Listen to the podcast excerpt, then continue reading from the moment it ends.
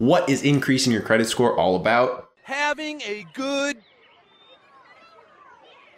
time. That's right. So, as someone whose credit score hovers right around the 800 mark, currently we're sitting at a 799, and who's crossed that threshold a couple times by the age of 21, I want to share with you guys a couple strategies that I've personally used to grow my credit score so quickly. Plus, if you stick around till the end, I'm going to share with you a strategy that I used to grow my credit score by over 30 points in a single day. And that was actually what allowed me to get to that 800 mark for the very first time. So if you're excited for that, make sure you scroll down, click on that little like button, and uh, let's get on into it. Now, before we dive into increasing your score, I want to give you guys a quick refresher on why it even matters in the first place. Like, what do you even get out of having an increased credit score? Okay.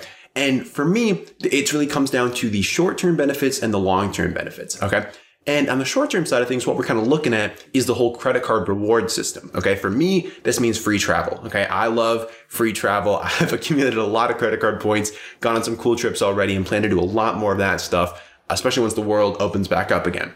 But that stuff really pales in comparison to the long term side of things. Okay. And really where I see myself benefiting the most from credit over the course of my life. And so on the long term side of things, what you're really looking at is getting a lower interest rate on the money you borrow. Okay. And while this doesn't seem as appealing maybe as a free trip to Thailand does, it actually is going to add up significantly over the course of your life. Okay. Because the average American spends hundreds of thousands of dollars throughout the course of their life in mortgage interest alone. Okay. We're not even talking like auto, student loan, all that stuff, just in mortgage interest. And that's just on one mortgage. Okay. So if you're planning on getting into real estate investing, buying multiple properties, uh, using debt, or even just buying your own home, like starting a family, buying a home, like you're going to end up paying hundreds of thousands of dollars to the bank for the privilege of borrowing that money for me, I mean, I got nothing against banks. I got something against banks, but nothing huge against banks. But I'd prefer to pay them as little as possible for the privilege of borrowing money.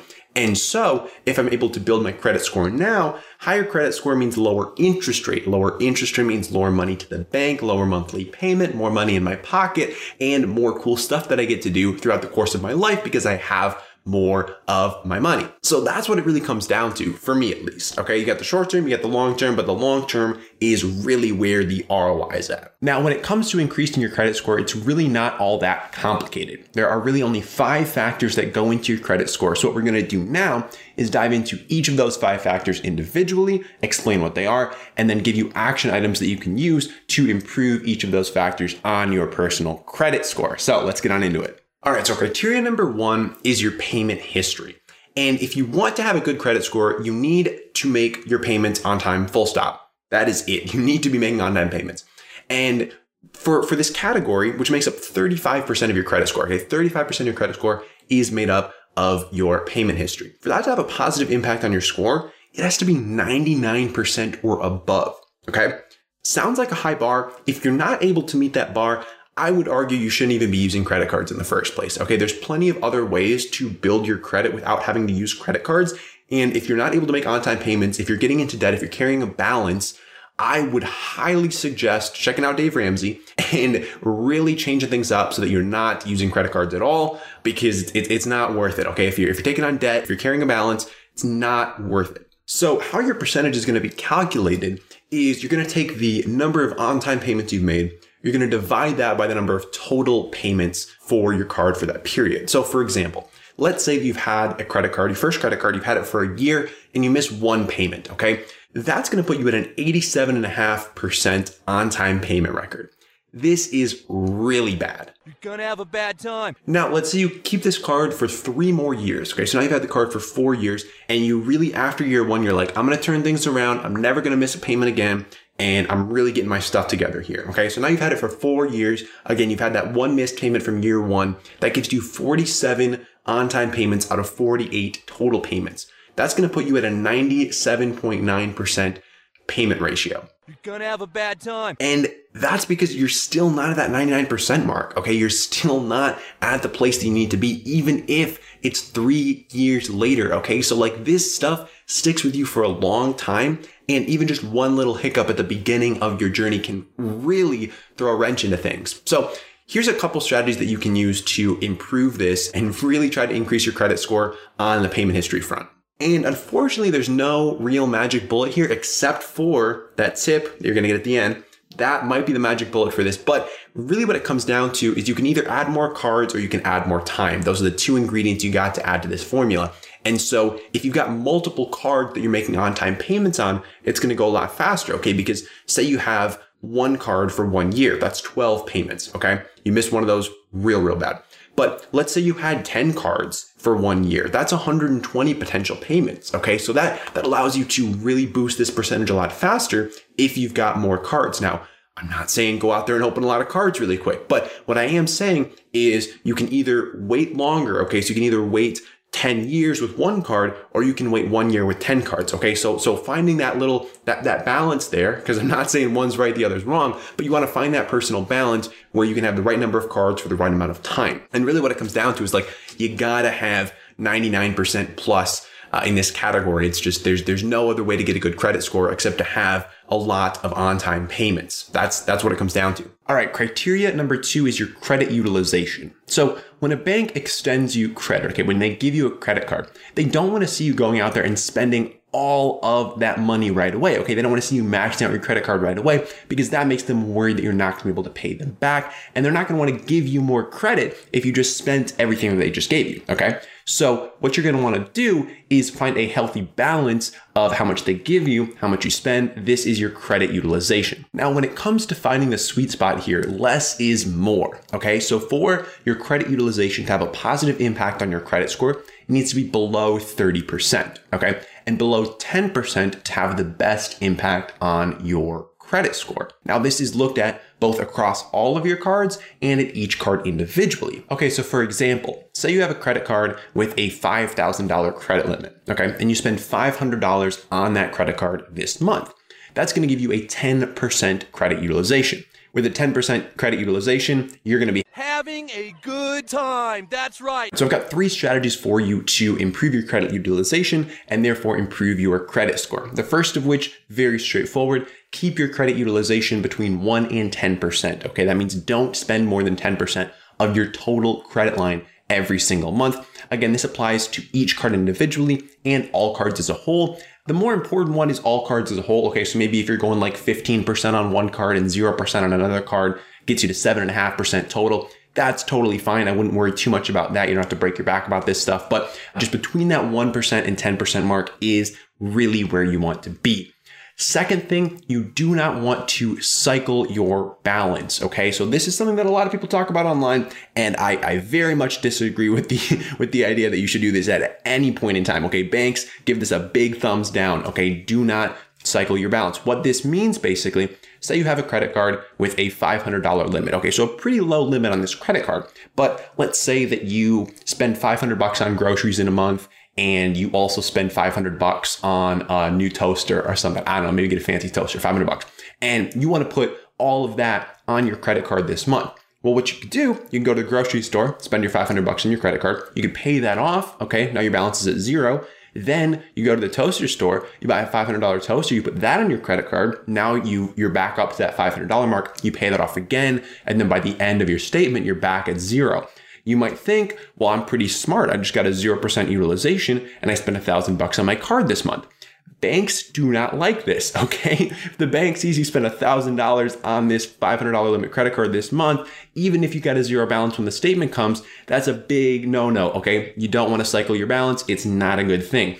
The third thing when it comes to credit utilization is asking for a credit limit increase. Now, there's a lot of stuff that goes into this. I can make a whole video about this topic, but really what it comes down to just, just for real quick stuff right here. If they're going to run a hard inquiry on your credit report, don't worry about getting an increase. Don't worry about getting a credit limit increase. It's not worth it. You're better off using that hard inquiry to get a new credit card. Okay. So if they're going to run a hard inquiry and you can, you can do some Google searching, figure out like Google, like Chase Bank hard inquiry, a credit limit increase, figure that stuff out for your personal bank. But if they're going to run a hard inquiry, don't do it. If they're not going to run a hard inquiry, it might be worth it to ask them for a credit limit increase, which you can do at any point, but you just got to make sure they're not going to run a hard inquiry on your report. We're going to get more into what that means in a little bit, but for now, just know that. Criteria number three is the average age of your accounts. Okay, so this one's pretty straightforward. I mean, banks want to see that you have a track record of having credit for a long period of time because if they're giving you credit, they're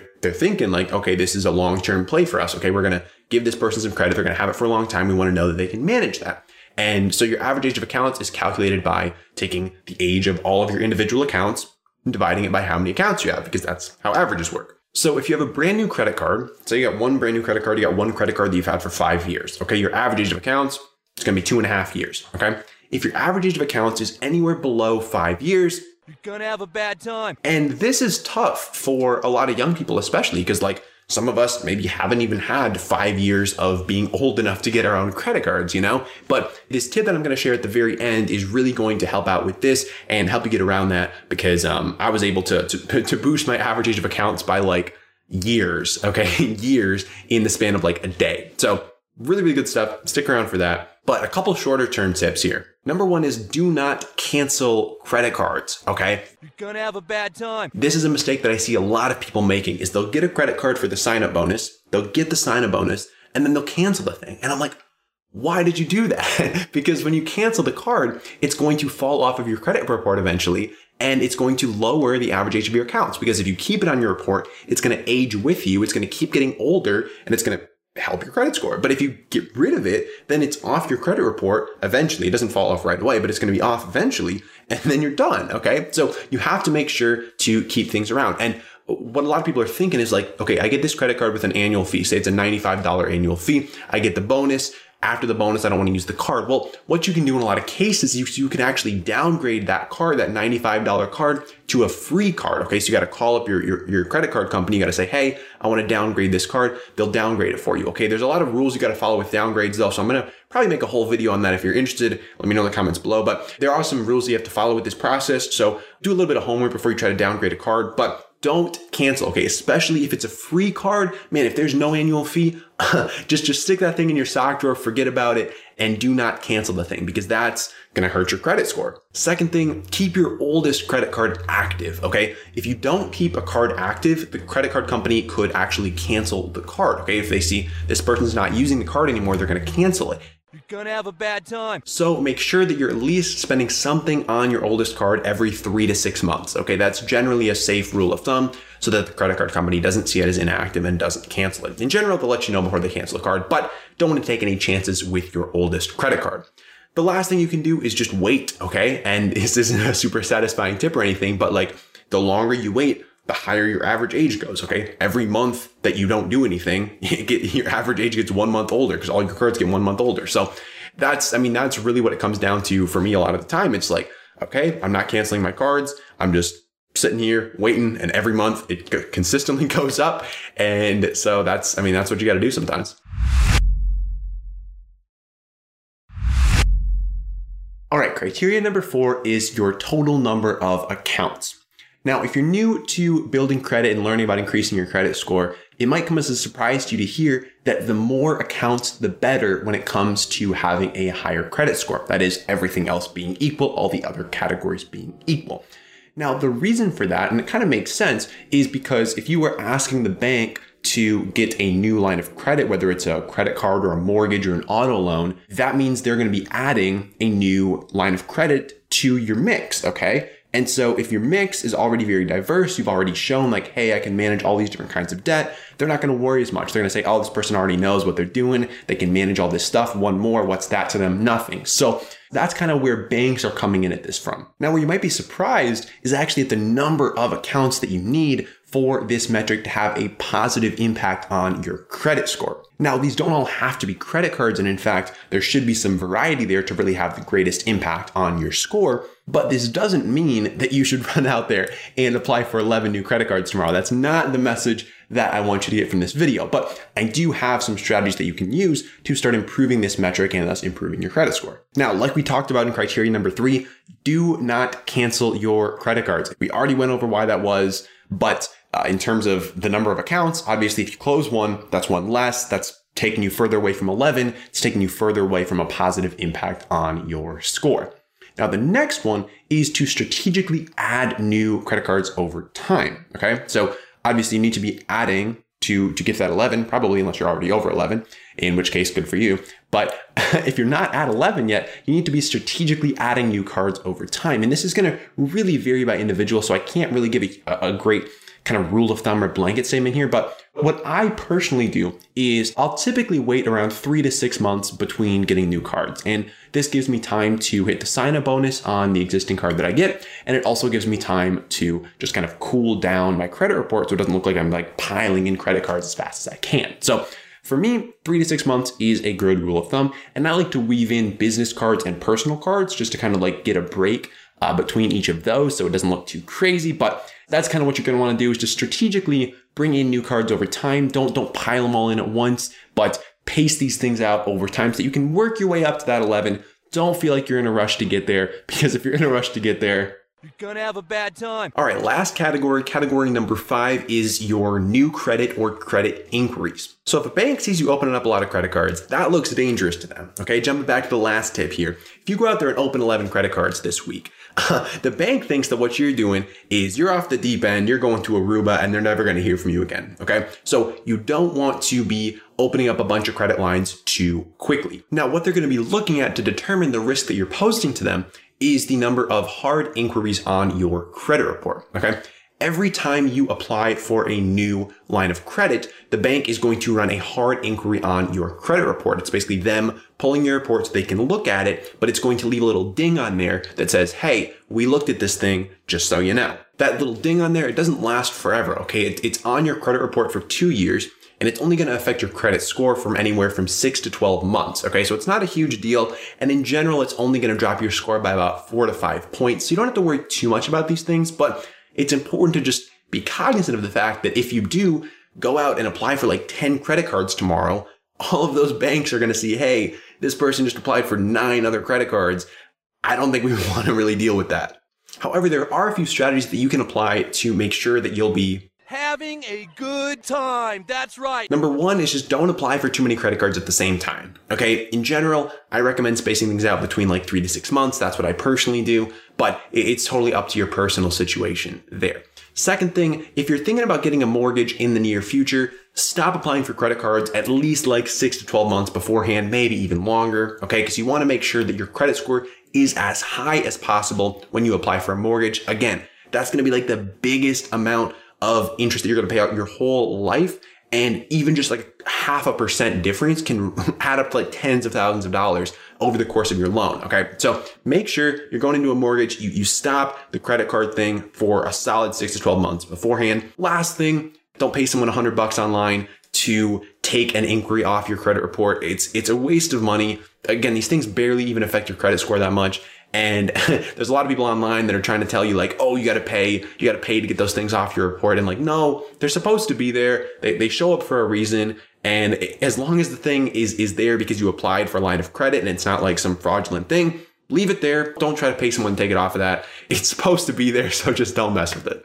All right, so here's the big kahuna, the thing that you've been waiting for for this entire video, the tip that got me 32 points on my credit score in one day, and that is getting added as an authorized user to somebody else's cart. Now, when you do this, it's going to improve all five metrics on your credit report. Okay. It's crazy. Like this, this is like the cheat code. Okay. Like this is what you want to be doing. Now, how this typically goes down and how this went down for me is that a family member will add you as an authorized user. For me, it was my parent, but for you, it could be an uncle. It could be your grandparent. It could be anyone in your family that has a credit card with a very long history on it of on time payments. Okay. That is the criteria here. You don't want to be getting added to a card that has missed payments on it or that is just like not in great standing. That is going to do very bad things for your credit score. Okay. But you want to make sure that you find a family member that has very good credit and that has a, a credit line that they've had for a very long period of time. Okay. In my case, this credit card had been open for, I believe, 16 years. Okay. So, I mean, that's, that's like over half of my life. Okay. Adding that to my score dramatically increased everything. Okay. It boosted my, my payment history because it was just all on time payments for 16 years. It boosted my credit utilization because by adding a more limit, it's basically like now my overall limit is higher, but my spending stays the same. So my credit utilization has dropped. My total number of accounts has increased because you just added one more. that happened while my credit inquiries didn't go up because when you get added as an authorized user, there's no hard inquiry on your credit report, which is super duper nice. And the last one, and probably the most important, is my average age of accounts just shot up, okay, because I added a 16 year old credit card to my mix of credit cards that range anywhere from like three years uh, when I got my first credit card a little over three years ago to like a couple months. So it just brought my overall average up a couple years. So, so like all in all, really, really effective stuff. And basically what an authorized user even is, because I didn't explain that, is your parent or whoever will go to their bank and they'll say, Hey, I want to add an authorized user to this card. And what the bank's going to do is they're going to basically make a, another version of that card. It's going to have different numbers on it. And they're going to put your name on it and they're going to send that to you and then you are going to have this card that you can spend. Your parent is the one who is legally responsible for this money. Okay, so if you go out there, max out this card, parents probably not gonna be very happy with you. Okay, so you're gonna need to set some ground rules with this card beforehand. But really, you don't even need to spend money on the card. You don't even need to have the card. Okay, the parent can just like you can just give it to your parent when, when they ship it to you and then have your parent put it in their sock drawer or whatever. And there's no reason to even spend money on it because all the benefit comes from all the things that I just mentioned. It, it improves all five categories of your credit score without needing to, to even use the thing. So that's what I do. I mean, I have this card, but I never use it. So it, it's just, it just dramatically improved my score in a single day. Okay. This is like the quickest thing you can do to, to really have a huge bump in your score. Now, the next thing you should do is click the subscribe button down below and check out this video over here where I talk about how I flew to Thailand for $20. It'll show you exactly how to start taking advantage of your increased credit score.